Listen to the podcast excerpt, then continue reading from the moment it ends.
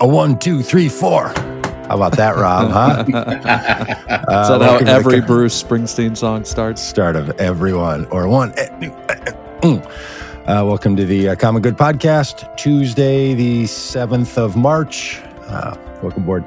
Doug Pagitt here with a very raspy voice because it's been uh, less than 48 hours since uh, I stood screaming, scream yelling, and scream singing for uh, two hours and 50 minutes at a Bruce Springsteen concert the other night. And in fact, gentlemen, yesterday I had to record a video for this project we're launching about Common Good. This is good transition tell people about it. It's called Tell Your Story. Go over to our website, votecommongood.com, and you'll see the Tell Your Story, a chance for people to tell their story. And I had to make a little intro video for that and had to wait to send out our regular email because I couldn't speak uh, on Monday morning from my, from my voice. I said, give me till noon.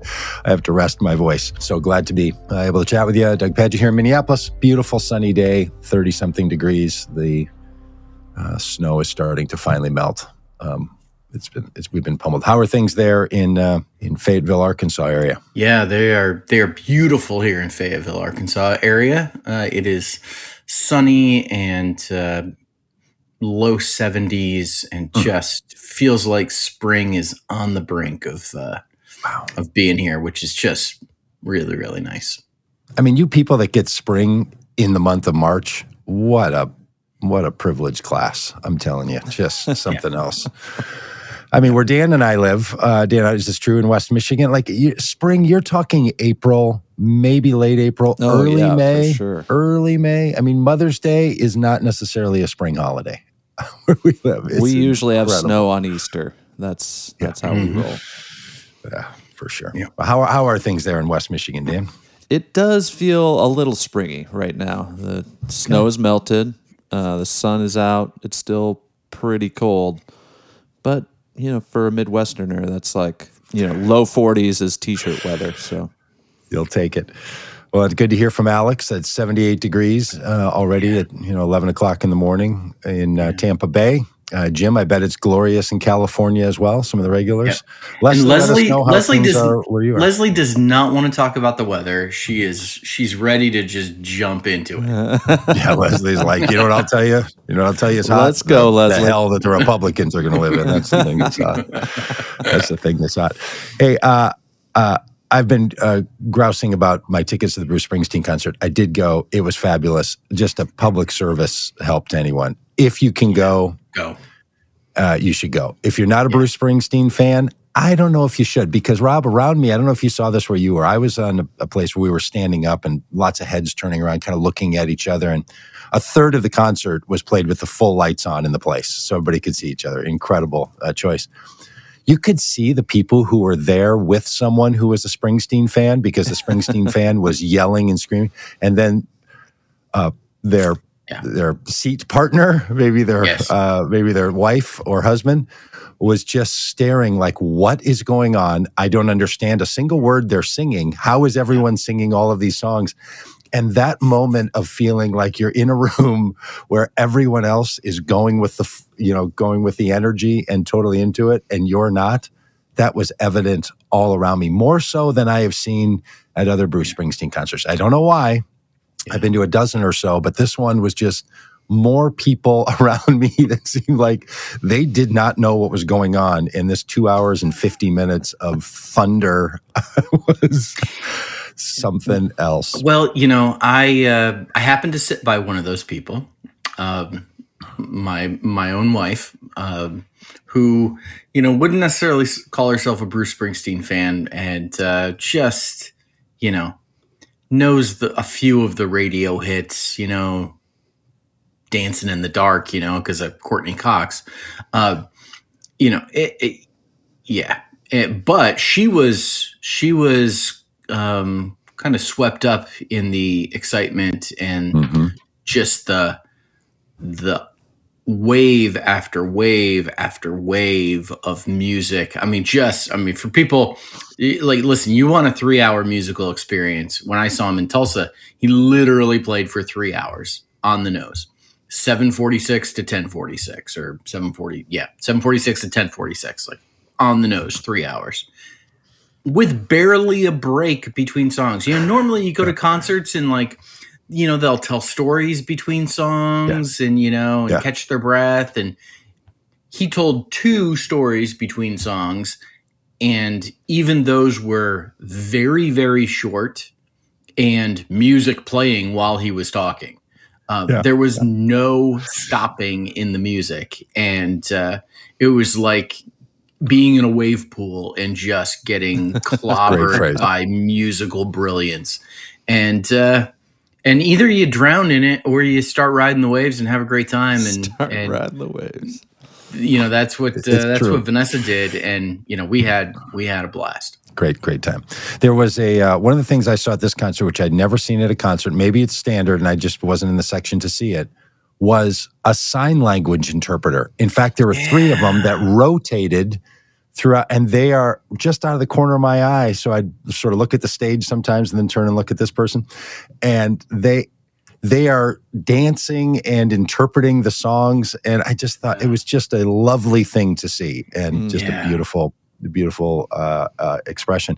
And it did make me think about all, all the ways in which movements, musical experiences, political rallies, political movements, religious movements sweep people into something that makes them committed to it at a level that's not just logical, right? It it it make it you, you're not in the part of your human ecosystem that is making logical decisions. You're in an experience and then you're reinterpreting that experience you know with your thoughts and all. Not dissimilar to how a lot of people end up thinking the way they think about cultural issues political issues all the rest of it. And um, Yeah, I, yeah i was very very attentive to those to those kinds of of uh, Yeah. realities you know that yeah, and also, I, I don't know, maybe uh, that room was probably, you know, 20,000 people in it where I was. I don't know, maybe a third of the people in there I might find political uh, strong disagreement with, maybe half. I don't know. But you just sort of set all hmm. that stuff aside. And it was one of those strange moments where it's like, who cares about that stuff right now? We're just going to, we're just climbing on this, yeah. climbing on this train and going yeah down and and you know bruce who's someone who's kind of known for his politics and his music um it- the the concert that i went to the song set and everything that took place it was very non-political. Like it was Yeah. just you know i've been to u2 concerts that are very political. And i kind of wondered if it was going to go that direction and and it just didn't. It was just for the love of the music it was, Yeah. it was spectacular. I mean, so can- can- I'll can stop we- talking about it now. Yeah, I know. I, I, I'm with you. Can we? Uh, poor Dan. Dan, you got to go. Uh, Uh, I would love to if someone had tickets available, you know, and Oh. would have sold them to Well- me at the last minute. Well, there, hey, I'll just say if anybody's in a city, at least this was my it was about an experience. eight-hour drive away. Otherwise, I would have. To Minneapolis. If it comes near you, wait till day of, and people around us were buying tickets for hundred bucks in great seats. Like that's the the tickets are so expensive um, that the, the people buy them and then can't sell them, and then end up uh, selling selling them off at a at a steep discount. I personally had to do that, and so did many of the people sitting around me. They Yeah. bought those seats from others, you know, days before. So, uh, yeah, keep So keep your eyes out and do do it that way. Make it cheap. yeah. So let's uh, let's talk about another place that uh, you know couldn't sell all the tickets to the seats, um, and uh, and that is the uh, Conservative Political Action Committee having their uh, their national meeting, CPAC as it's known. Um, now, this is CPAC really kind of rose to prominence in the '80s. Ronald Reagan spoke to CPAC and you know kind of put it on the map as a as an event. It has become over the years kind of the uh, the who's who of you know Republican conservative politics shows up at CPAC. Uh, in the past, CPAC has been kind of um, more aligned with like the wonkier wing of the Republican Party, like Mhm, the mhm. the National Review, Heritage Foundation, William F. Buckley, intellectual um, side, like coming up with serious policy issues and trying to innovate solutions, you know, based in talking about conservative principles in new ways, and really has in the past been um, a real serious player in Republican politics. Mm-hmm. Over the so much. last few, not not so much now. Over the last few years, it's turned into a circus. I mean, it's a Yep. it's a clown show, and it is now you know just uh, you know Trump crazy and it just you know. So I there was yeah, just a you know a remarkable gathering of people who uh, um, you know I just fawning in their adoration for uh, all things uh, Donald Trump and the uh, the Make America Great Again movement and Christian nationalism and you know railing against wokeism and you know the whole nine yards. It was just um, you know the full on crazy rally. Totally, and you, and it was poorly attended, as you as you uh, alluded to, um, and there were two or three other events going on at precisely the same time, inviting many of the same characters. So it shows that inside the Republican Party there is a, a great amount of competition, if not fracture, that is uh, that's happening. One of those events going on across the street was put together by Nick Fuentes, who's this racist um, uh, propagandist that's out in the world. Did an event right across the street. DeSantis and Mike Pence were at some other event. Can't remember where that was, like in Texas or something. That they scheduled at precisely the same time. Funders pulled out of CPAC, including Fox News, didn't cover it, partly because of the scandal of Matt Schlapp, who's the organizer of this, credible accusations against him um, sexually groping a male uh, staff worker um, during the campaign. So it, it's just an unbelievable mess. During the yeah All the of Herschel Walker stuff. campaign. Yep. Yeah. Uh, thank you. Yeah, the Herschel Walker campaign. And so a small crowd, self selected crowd that's there, very Trumpy. And yet, Donald Trump got 60% of the straw vote there. They do this little poll, you know, like who do you want to be the next the, next nominee? Even in a setting where it's smaller than normal and has weeded out the people who aren't the CPAC uh, nut jobs, he still only gets 60%. Yep. I mean, that is you can say, well, way ahead of the other people, you know, there, like Rick DeSantis, Ron DeSantis got, uh, you know, 30% or 20%, something like that. But Trump did, Trump barely got 60%. I mean, that's less than what he'll get in a national election if he if he is the nominee. It's just th- this whole Trump thing is clearly not working, and he's likely to be the Republican nominee. Yeah. It's just Yeah. unbelievable train wreck of a political party, and and has Yeah. earned earned in my view has earned every bit of it. Yeah. A few things that are important to note that came out of CPAC. One was, um, you know, one speaker calling for the eradication of transgenderism, um, yeah. which, you know, deeply concerning because, you know, if you eradicate transgenderism, you know, that's not a thing. Right. Transgender people are a thing and eradicating transgenderism is you know basically calling for the genocide of of Yeah. transgender folks which is just you know like, just deeply Horrific. disturbing Yeah. Yeah. Stunningly, stunningly Yeah. dangerous. And it, Yeah. I was just at an event in in Arizona this last week with a bunch of people working on uh, the threat of Christian nationalism, and especially the the white nationalist, Christian nationalist expression of it.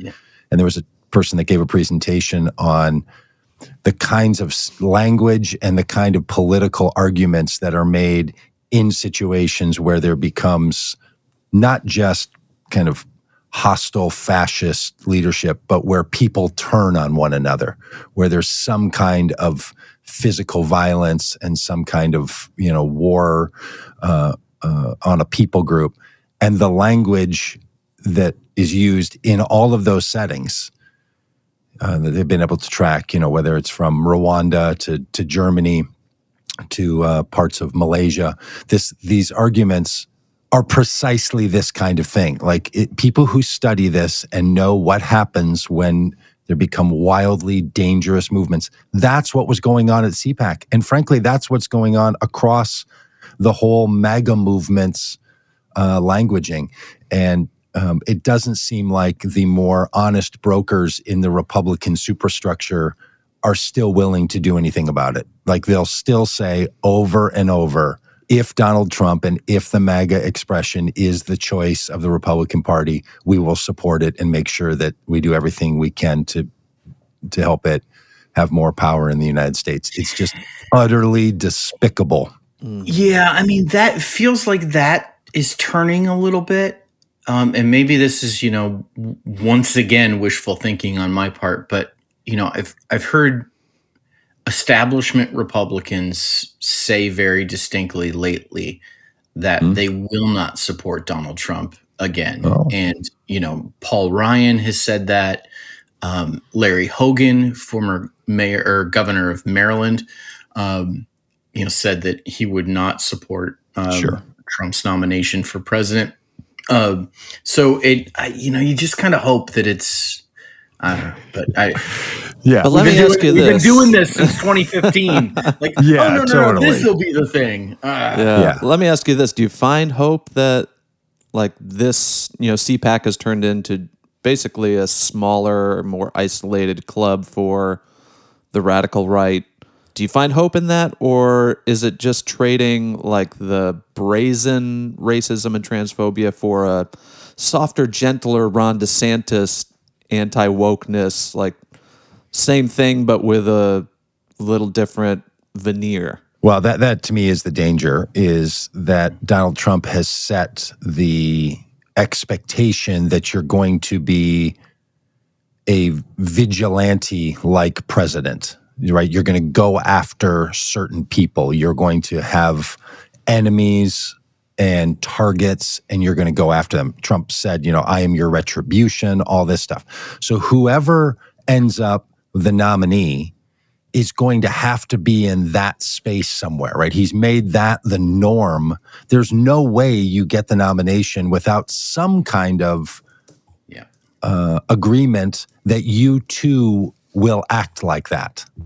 So uh, it's he has definitely moved the the Republican expression into a place where anti then fill in the blank wokeness or whatever. And and I would call it really sort of despising half or three quarters of America. Like Trump can say, oh no, I'm just talking about the leaders. He's not just talking about leaders. He's talking about individual people as as he and his campaign characterized when they were targeting by name campaign workers at the end of the 2020 campaign. This is the only time that I know of that a president has called out and called for the punishment of a citizen of the United States by other citizens. It's it's a broken uh, uh, uh, Republican system now that I think can only be.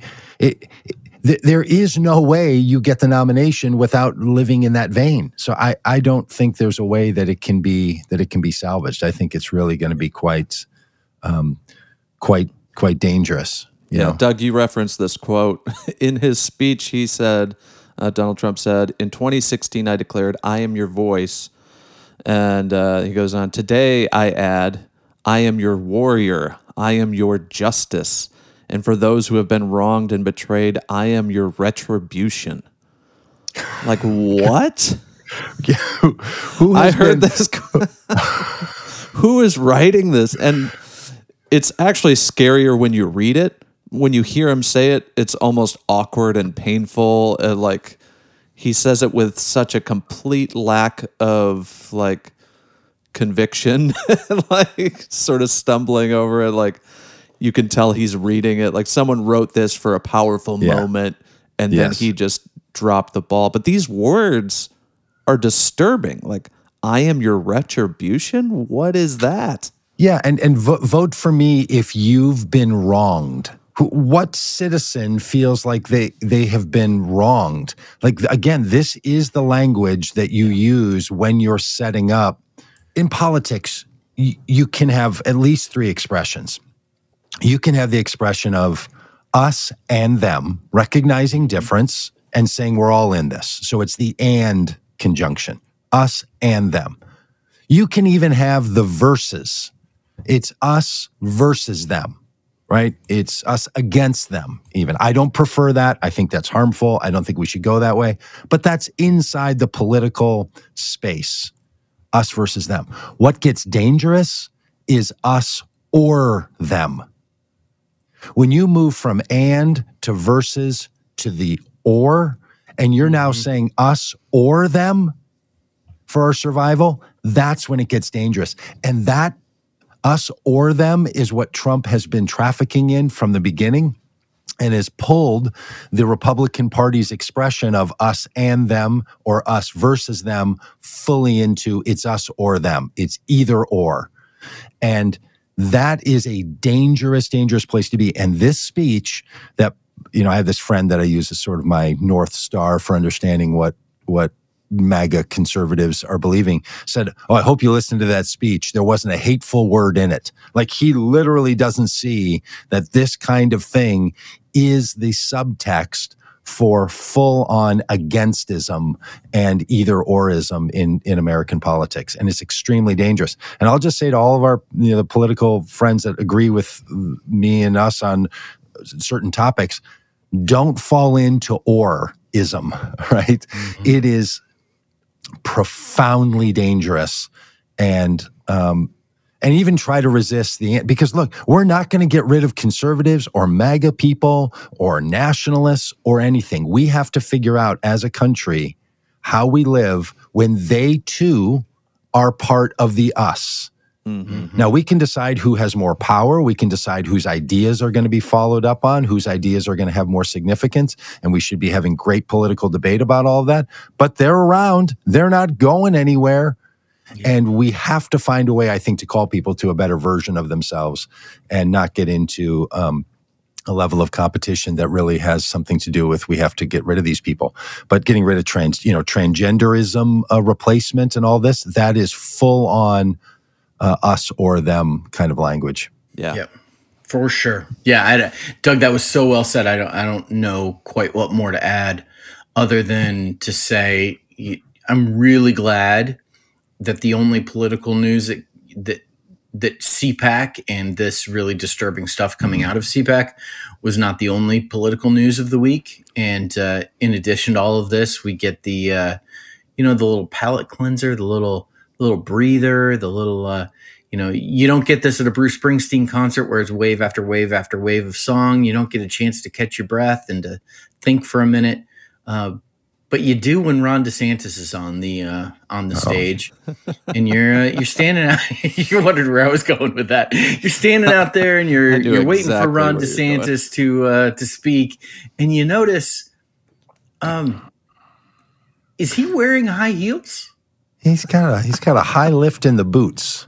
You know, we, we have so seen is- multiple v- this is the images of Ron DeSantis in bad boots, and why Oh, this yeah. man continues to put himself out there, whether it's the knee high whites uh, during the um, during the the flood or the you know the boot kicker uh, uh, high heel cowboy boots. So Really I mean, we obsessed could with footwear.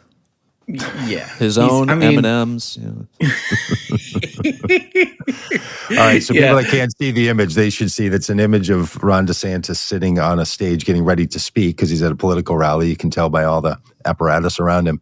And then there's a circle pullout of his boots, and they're a significantly high heeled uh, boot, which has raised this issue. Why is he wearing high heels? Which gets combined with the fact that Ron DeSantis is five foot nine, and the fact that um, people in the United States have only ever elected one president who's not uh, taller than the average male in America. And look, does this matter? Can you? I mean, wait, wait, can Not to me. Can we name? Not to me. Cal- Does Calvin Coolidge. Calvin Calvin Coolidge? Yeah, Ca- Calvin Just give him Coolidge, his the only due. one. Don't just And- gloss over him. That's you know? right. Don't- Name Those of us say- who his five nine and Yeah, those of us who were five nine and claim to be five eleven, you know, deserve to not be not to be glossed over. and, and look, it, it does it matter? Well, that that he's five foot nine. Well, not to me. Do you know who it seems to matter to? Ron DeSantis. Yeah. Yeah, the, the reason it comes up is not because we're going to play some sizeism about who's supposed to have more power, because there's this weird evolutionary thing in, in humanity that thinks that bigger is more powerful and and all the rest of it. It's ridiculous and nonsense. Um, you know, and for all the people who do things Says about eight- big. Yeah, easy for you to say. Thank you very much. Yeah, as somebody who's as somebody who's six Says foot seven, I, I, I hear, I hear. I I mean, I have watched it happen my entire life. People deferring to me and to others, and my son, who's taller than I am, uh, it as he was, you know, reaching adolescence and young adulthood, he's like, "Dad, it's unbelievable how people." Do this thing like physically move or or demur or demure or give up in conversation like it's just a thing right? So taller Yeah. people bigger people have have noticed this. Less tall people have also noticed like it's a reality. Should it be? I sure hope not. It's there's I, I promise you i'm around a lot of big people. I played college basketball. All of my friends were taller than the average it's not a select group of people that are better at the world, right? Uh, it, it's not a real thing. But there's a lot of perception. And the fact that DeSantis keeps dealing with it, bringing it up, because it's not just his boots that he wears. It's all, there's a number of things that he does in all public appearances to try to address this issue. And it's, it, it shows that it's in his head even more than it's in, uh, than it's in the media's head. And Well, it's uh, because you know, it's you know this anti woke thing is all mixed up with this whole alpha male thing as well. It's like you have to be the big tough guy. You can't show weakness. You gotta. Yeah, it's all all Yeah. a soup Yeah. of And- awfulness. Yes, Nonsense. and and all of it too, I think, comes back and you know, uh, Trisha, who you know we love and her comments and love having her a part of the conversation as we talk about this. You know, she says, "I don't really care what DeSantis wears. His attacks on our education's transgender and corporations is more concerning." Absolutely. totally. But yeah, but I, I would I would add this: Ron DeSantis shows us his insecurity over and over and over again. That highlights what his character is and what Mhm. how he views the world. And these boots are a window into the insecurity that we can see that he had like that same insecurity that gets gets projected into education with oh we can't you know we can't have anybody you know teaching anything i might disagree with or you know that that uh, you know m- makes people i think are good you know look bad uh, we can't have disney you know uh, running its own thing here in our state Mhm. we can't have bloggers writing about me And Yes, have you yeah. heard this story about register. bloggers He's, having asked, to he's register demand. They're trying to pass a law to have bloggers register if they're going to write about the governor. Wow. yes Unbelievable So all level of this yeah so we use the boot thing to to poke a little fun at his insecurity and to highlight how everything he does is rooted in insecurity. And and uh, you know his own personal insecurity. And dan i think you're exactly right.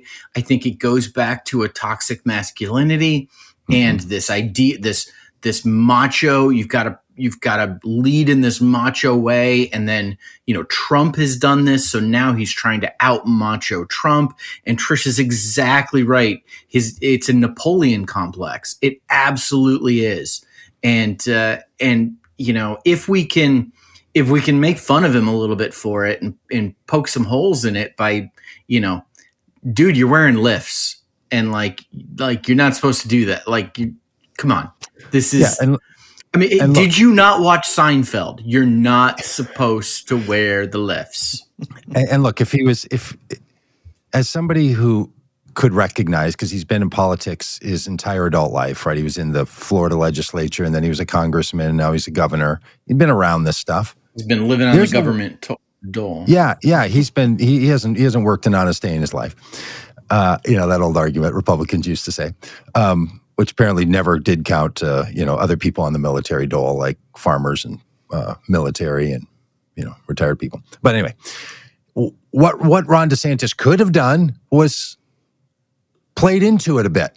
Hey, look, you know, I'm I'm a mighty five foot nine, and uh, got my boots on today, so I can it, like he could had he been someone who was normal and health, just been all about this. Instead, what's clearly coming out from his campaign, not only as a governor, but in all those other roles, not only was he a bully, he's insecure and he uses policy to bully people and then tries to find weaknesses to exploit so he can seem strong and then sets up environments for visuals and all this to make him look and seem something he's not.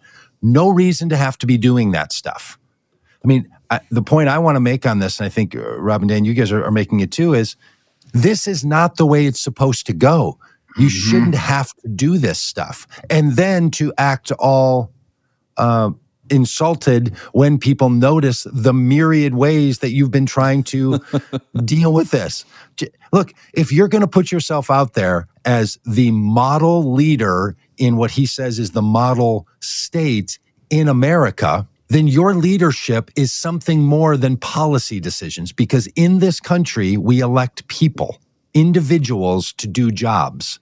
We don't elect party representatives who simply perform the function of an established set of policy positions. We're not we don't run a parliamentarian system here. We run a representative form of, of government, which means there's a representative who does things as an individual person. So the person matters. And as you said so well, Rob, this is an insight into this person. Yeah. And and look, it can be easy. And there's a comment here, you know, to that, you know, to call someone names to to reference someone with an animal term. And I'll just say that that that again, calling someone a dog or a horse or th- that's dehumanizing language, and it's not helpful.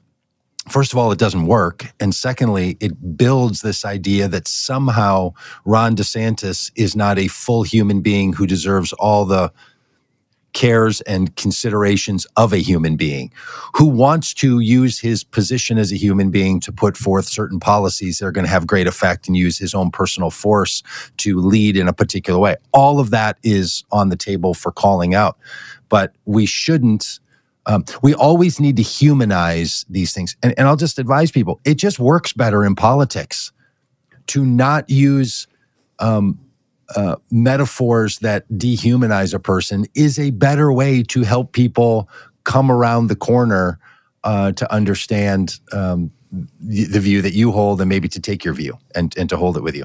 And the Yeah. thing about DeSantis is he is constantly creating a situation in which he's saying that some people are more worthy for the care of the country and the citizenry and the government than others, whether it's people who he differs with politically, whether it's the wokeism or it's a migrant that has come to this country to try to uh, you know uh, seek seek refuge as a refugee is then set on an airplane and sent around as some sort of a prop uh, and so this is always this this struggling thing with with the Republicans who choose to use um, uh, dehumanizing language and dehumanizing policies. Yeah. Yeah. And I would I, I would just say, you know, Ron, you're taking yourself too seriously. And so we're we're gonna poke some fun at you because like Yeah, that it's great you need that. You need that. Yeah. Dan, what is this story you just Did put you up on the screen? Yeah. Did you guys not see this? So I just know no. because speaking of Florida and wanting to silence those that uh, disagree with you, Republicans in Florida are trying to get rid of the Democratic Party. Now, to be clear, this is a long shot bill. It's not going to pass. But a GOP lawmaker in Florida filed this bill Tuesday that would eradicate the Democratic Party in the state. So let's just get rid of the party that opposes us. That seems like the American thing to do. That's right. But this, There it is. like this is what is happening in Florida with uh, DeSantis at the helm. You know, It is really something. Look, I have never seen a the country has long wanted governors to be presidents. There's something Yes. about being the executive of the executive branch of a state that people feel comfortable with that executive being the executive branch of the government. So you you can go back and find after war heroes, we sort of moved to governors. Occasionally there's a senator in there, but for a long time before Barack Obama, there was, you know, senators Kennedy. didn't really have a Kennedy. pathway. Yeah, Kennedy and and Obama are the only senators to be elected president. Yeah, and a and a congressman, you know, that uh, uh, Johnson that filled in after it came in after Kennedy, right? Um, so we want governors. It's a thing that's been very very attractive. fair enough. But I've never seen a pseudo campaign like DeSantis is pushing that wants to suggest that their state is a full on model for the country. The way he has said it is essentially, my words, not his. There is only one place where America has really been America in the last four years, and that's the state of Florida, right? Like he's go- going to try to run on things like population increase in Florida. In other words, people are moving to Florida. And he's trying to suggest they're moving to Florida because they want to be in a state where he's the governor. No, It no. is People, unbelievable that he wants to pit Florida as the as the place. I promise you, if there were not beaches in Yes. Florida and warm weather, there would be no one moving Yeah. to Florida, Ron. Yes. People move to Florida for two reasons. Number one, there's no income there's no income tax. And number two, the weather. Yeah, death and taxes and weather. That's it. There's a reason people move there. Yeah. And and frankly, and here's the other thing. Somebody just I just read this story that was about the big analysis on the success of Florida because in some ways Florida has been a successful state doing the things that it wants to do. If you say Mhm. what Flori- Floridians have voted for over the last 20 years, has it accomplished its goals? Okay. Well, you've had Republican governors, you've had Democratic governors, and you've had Ron DeSantis. Okay. So you've got this, you've, you've got the full range. Many of the successes of the things that the Ron DeSantis people are cheering are playouts from when Jeb Bush was the governor. They were systemic changes that Jeb Bush put in place and that Governor Crist put into place. So the idea here that Ron DeSantis comes in is like, hey, I've been governor for 48 months. Look what I did to Florida. It's just simply shocking, right? Talk about a guy taking credit for other people's efforts and talk about someone taking credit for other people's hard work. Rob and Dan, I remember a day when Republicans would say things like, um, it's the hardworking people of America that make America great, not our politicians. Well, Ron DeSantis, who wants to put a shutdown on politicians, put a shutdown, you know, by removing the Democratic Party, put a shutdown on the press, and put a shutdown on business, wants to take all the credit for the people working in Florida. Now, why are we going on and on about this? Because one of two people is going to be the nominee for the Republican Party. There's two two visions: Ron DeSantis or Donald Trump. That's pretty much it. I, if Donald Trump does say, uh, I'm going to take a deal with the Justice Department and um, not go to jail or have a trial for one of a half a dozen uh, pending uh, cases against him and not run for office. And then Ron DeSantis decides not to run. There's maybe a possibility that there's another candidate in the next 18 months that rises to the surface. Uh, but the chances of both of those things happening uh, are are are pretty slim. So that here's a guy who wants to take credit in Florida for things that aren't even his, and the stuff he's been doing, it's just base rattling. Like it's just pumping up the base in a way that is that is nonsense. But I hear it from Republicans all over the country when they talk about Ron DeSantis. They talk about how great the state of Florida is.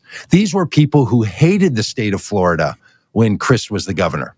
Right. It was the problem, and now apparently it's uh, it's the mighty solution. But I will say this: I know this is hard for Trish, and maybe it's hard for Alex because they live there. But people in Florida really like Ron DeSantis. I, I don't I, I, independents and uh, and and hardwired Republicans. So uh, look, he's he's. I think he's incompetent to be president. I don't even think he's a good governor. But that's a minority opinion for people in Florida. So he's a he's a he's a real he's a real player in this in this Yeah, political scene. and uh, and it sounds like it's most likely that uh, if he is the Republican nominee, he'll be uh, facing uh, President Joe Biden running Yeah. for a second term. big meeting, I guess, over the weekend or late last week with uh, the Democratic uh, peoples, uh, you know, in in the in the government, Intelligentsia. and uh, they came out of that. They came out of that saying uh, want Biden to run again. Yeah, Um, so The deep he's state clear- has decided. he's clearly uh, he's clearly laying out the pathway for uh, for for an announcement that he's going to seek uh, another term as uh, as president. And so somehow since 2008 there will have only been one presidential election where Joe Biden's name was not on the ballot. wow. Is Think anyone about else that for a just second. like really bummed out about this? Well, I uh, I understand the calculus, Yeah, Yeah, and I, yet, you know, yeah, mm. Joe Biden has been a far more effective president than I ever imagined that he would be. And at the same time, I feel like it all could come crashing down at any moment.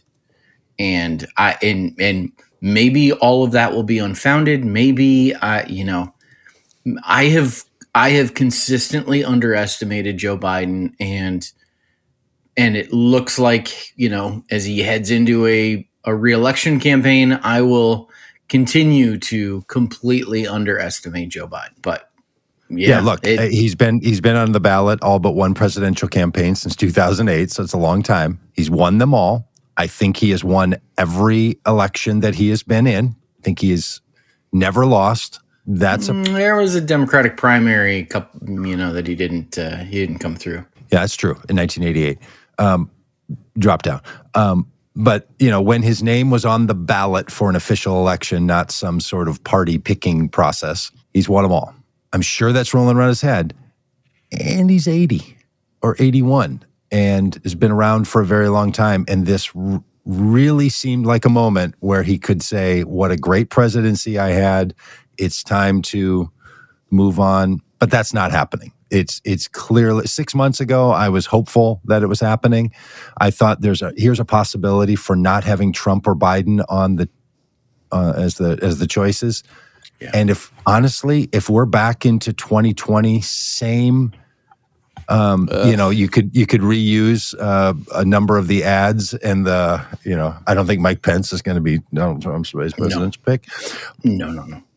It's really it's really something it's going to feel to the country like groundhog's day movie. Yeah. we're just back in it again. And I, I don't know what the answer to that is. I you know i voted for i voted for biden. I wore a biden harris t-shirt around my house yesterday. I went to the bruce springsteen concert. I'm gl- i'm glad he's the president voted for him supported him worked for him Yep. i'll do it again but doggone it it just seemed like you know it Yeah. would be a time to you know as bob Seger would say turn the page and uh, it, it doesn't seem to be Well, and look, if Biden keeps doing stuff like this, uh, did you guys see this? Uh, you know, this news that the Biden administration is considering reinstating detention of migrant families. They're trying to get ready for Title 42 phasing out, and they're worried about optics at the border. They're worried about all this stuff. Worried about looking tough and so they're thinking, hey, why don't we uh, go back to that thing that Trump was so good at, locking up families with children? Yep.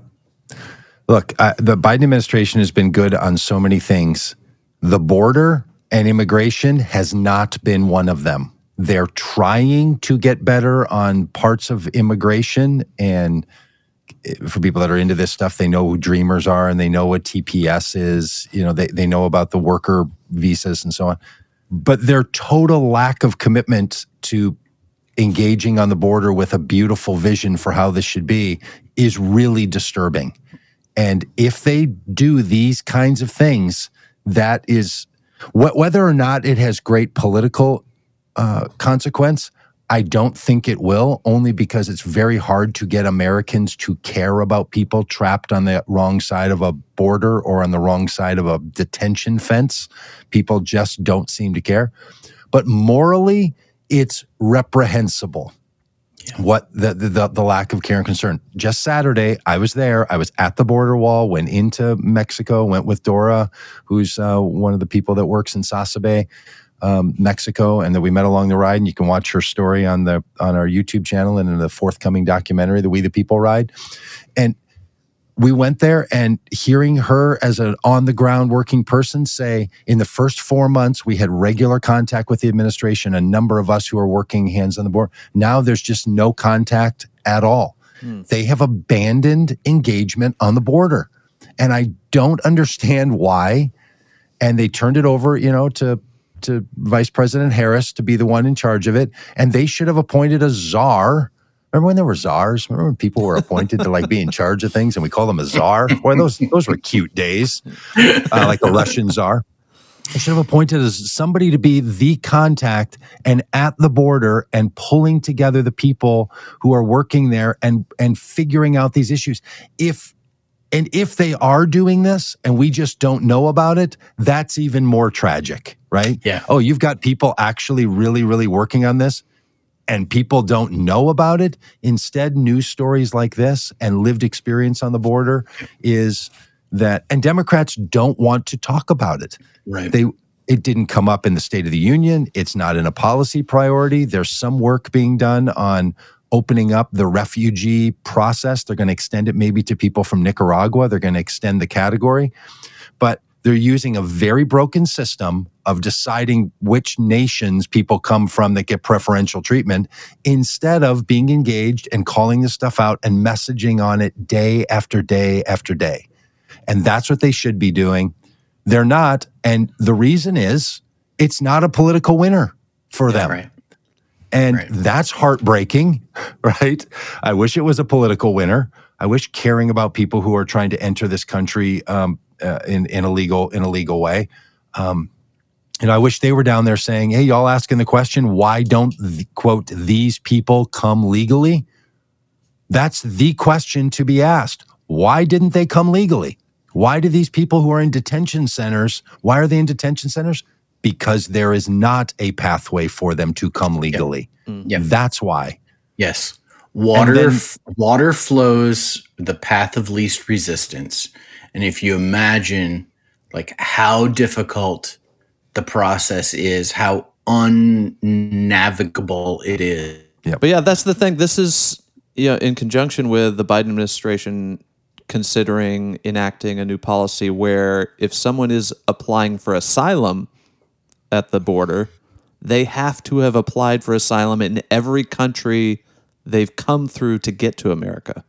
So the people we met i that traveled from Honduras or Guatemala that traveled thousands of miles with the dream of creating a better life for their families, they would have to do the asylum process in every country along the way, or they won't be allowed to even apply for asylum in the U.S., which is just absurd. Absurd. And Dan, I, I just learned uh, when I was down there this weekend from from Dora how this process is supposed to work.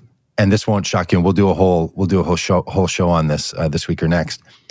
Somebody has to use a smartphone or a computer in order to do that application. Do you know who is now set up a service to provide to the migrants Oh, to fill out their applications? Yep, The the cartels. cartels of course. the cartels.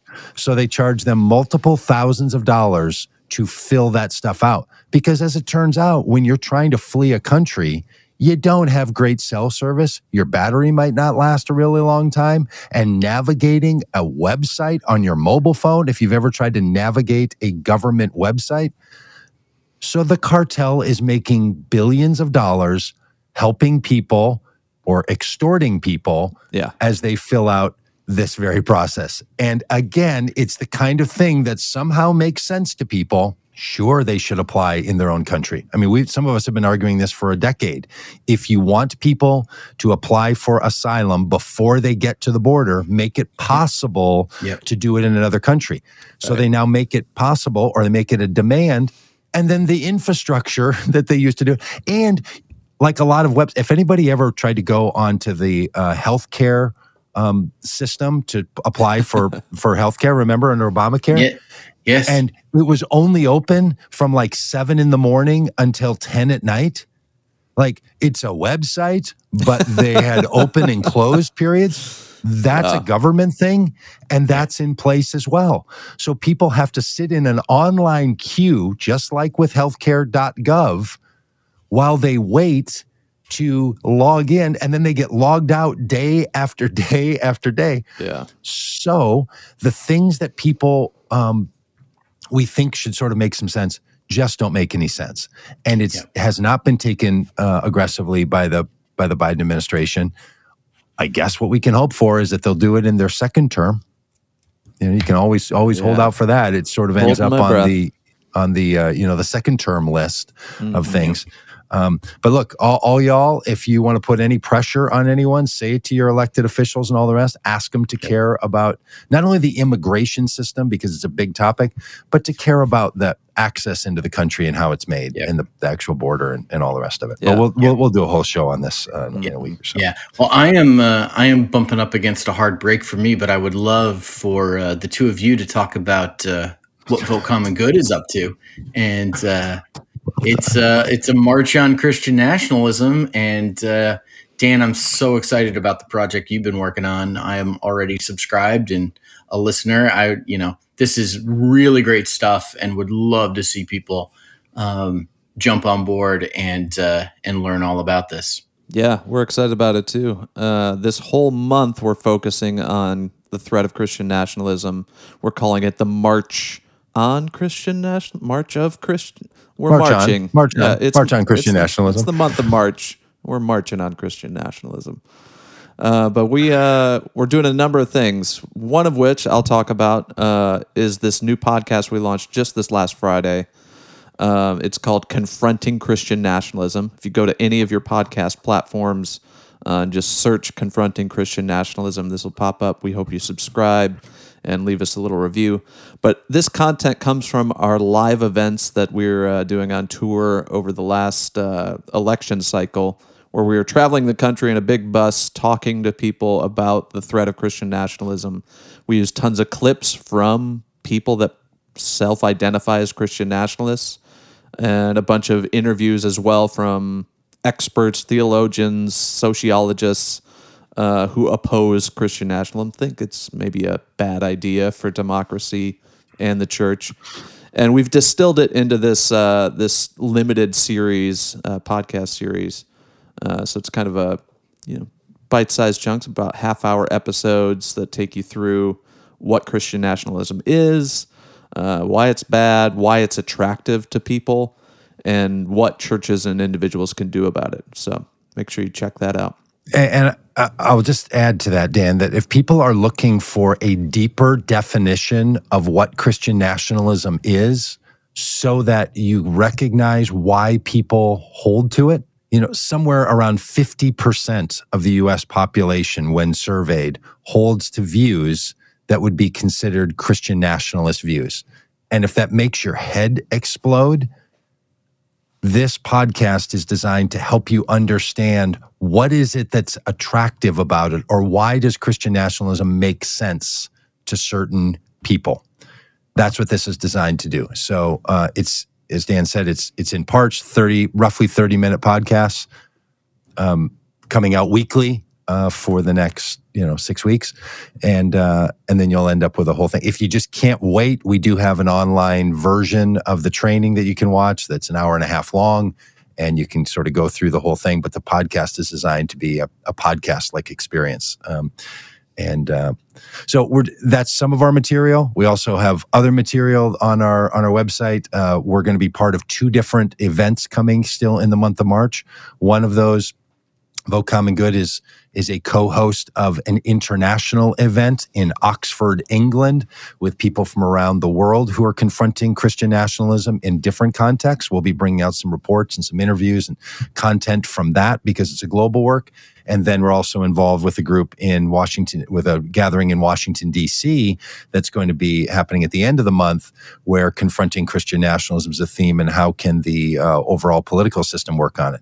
So we think it's an important thing um, for us to, to focus on. That's why we're spending the month of March on Christian nationalism in our March on Christian Nationalism effort. And also, it's just such a uh, you know, to people who prefer a good solid pun or dad joke, it's just, it's just Real cute. Real world cute. class. Yeah, March on Christian on Christian nationalism, and we're actually trying to encourage a number of other groups and organizations every year to take on uh, the month of March as a focus on Christian nationalism, so that there's kind of a a, a, a rallying call to spend some time reminding us that Christian nationalism has been around, has threatened this country nonstop from its founding, and there's a new version of it, or I might even say a new variant of it that's alive and well today, and something that we really need to to address. So, lots of resources over on our website, and uh, we really believe that two issues will help voters who have found themselves to be attached to Republican Party by accident because of their their religious tradition, which is our primary work that we do. We try to help people who've been, um, you know, have a faith commitment that just came with a side order of republicanism to uh, swap that out. Uh, and Christian nationalism is one of those topics and treatment of migrants and refugees is another. These are two issues that people really don't want in their politics and they really don't want in their faith. And so we think these are great issues to help somebody take a look and to say maybe I don't feel as aligned with the Republican Party. That is gives soft support to Christian nationalism and hard support to Christian nationalism on a constant and ongoing basis. Um, mm-hmm. So, uh, give a listen to that podcast. The first uh, the first two episodes are out. The first one is super short. It's just a little trailer. So if you go there and you see you know uh, two episodes, one of them is the uh, is the trailer tells you what it's about, and then the other one is the uh, the, the first installment. And on Friday the next one will come, and then every Friday for the next number of weeks, you'll be able to have a chance to yeah. to, to keep up with that. So. Yeah, and Trisha in the chat says, "Are they still having those rallies for Christian nationalism? The fervor and marketing seems to have died down. I think maybe there's a lull, but things like Christian nationalism, they didn't happen by accident, and it won't go away by accident either. This is something that." Uh, for years has lived just below the surface of you know general public recognition uh, but it's it's in the water of the evangelical church, and so this is something we have to address, whether or not they're holding outright rallies in support of it, or just like you said, Doug, the soft uh, push for Christian nationalism that comes from pulpits and pundits. Yeah, well said, Trisha. The answer to this is yes. The tours that Michael Flynn has been on are still ongoing.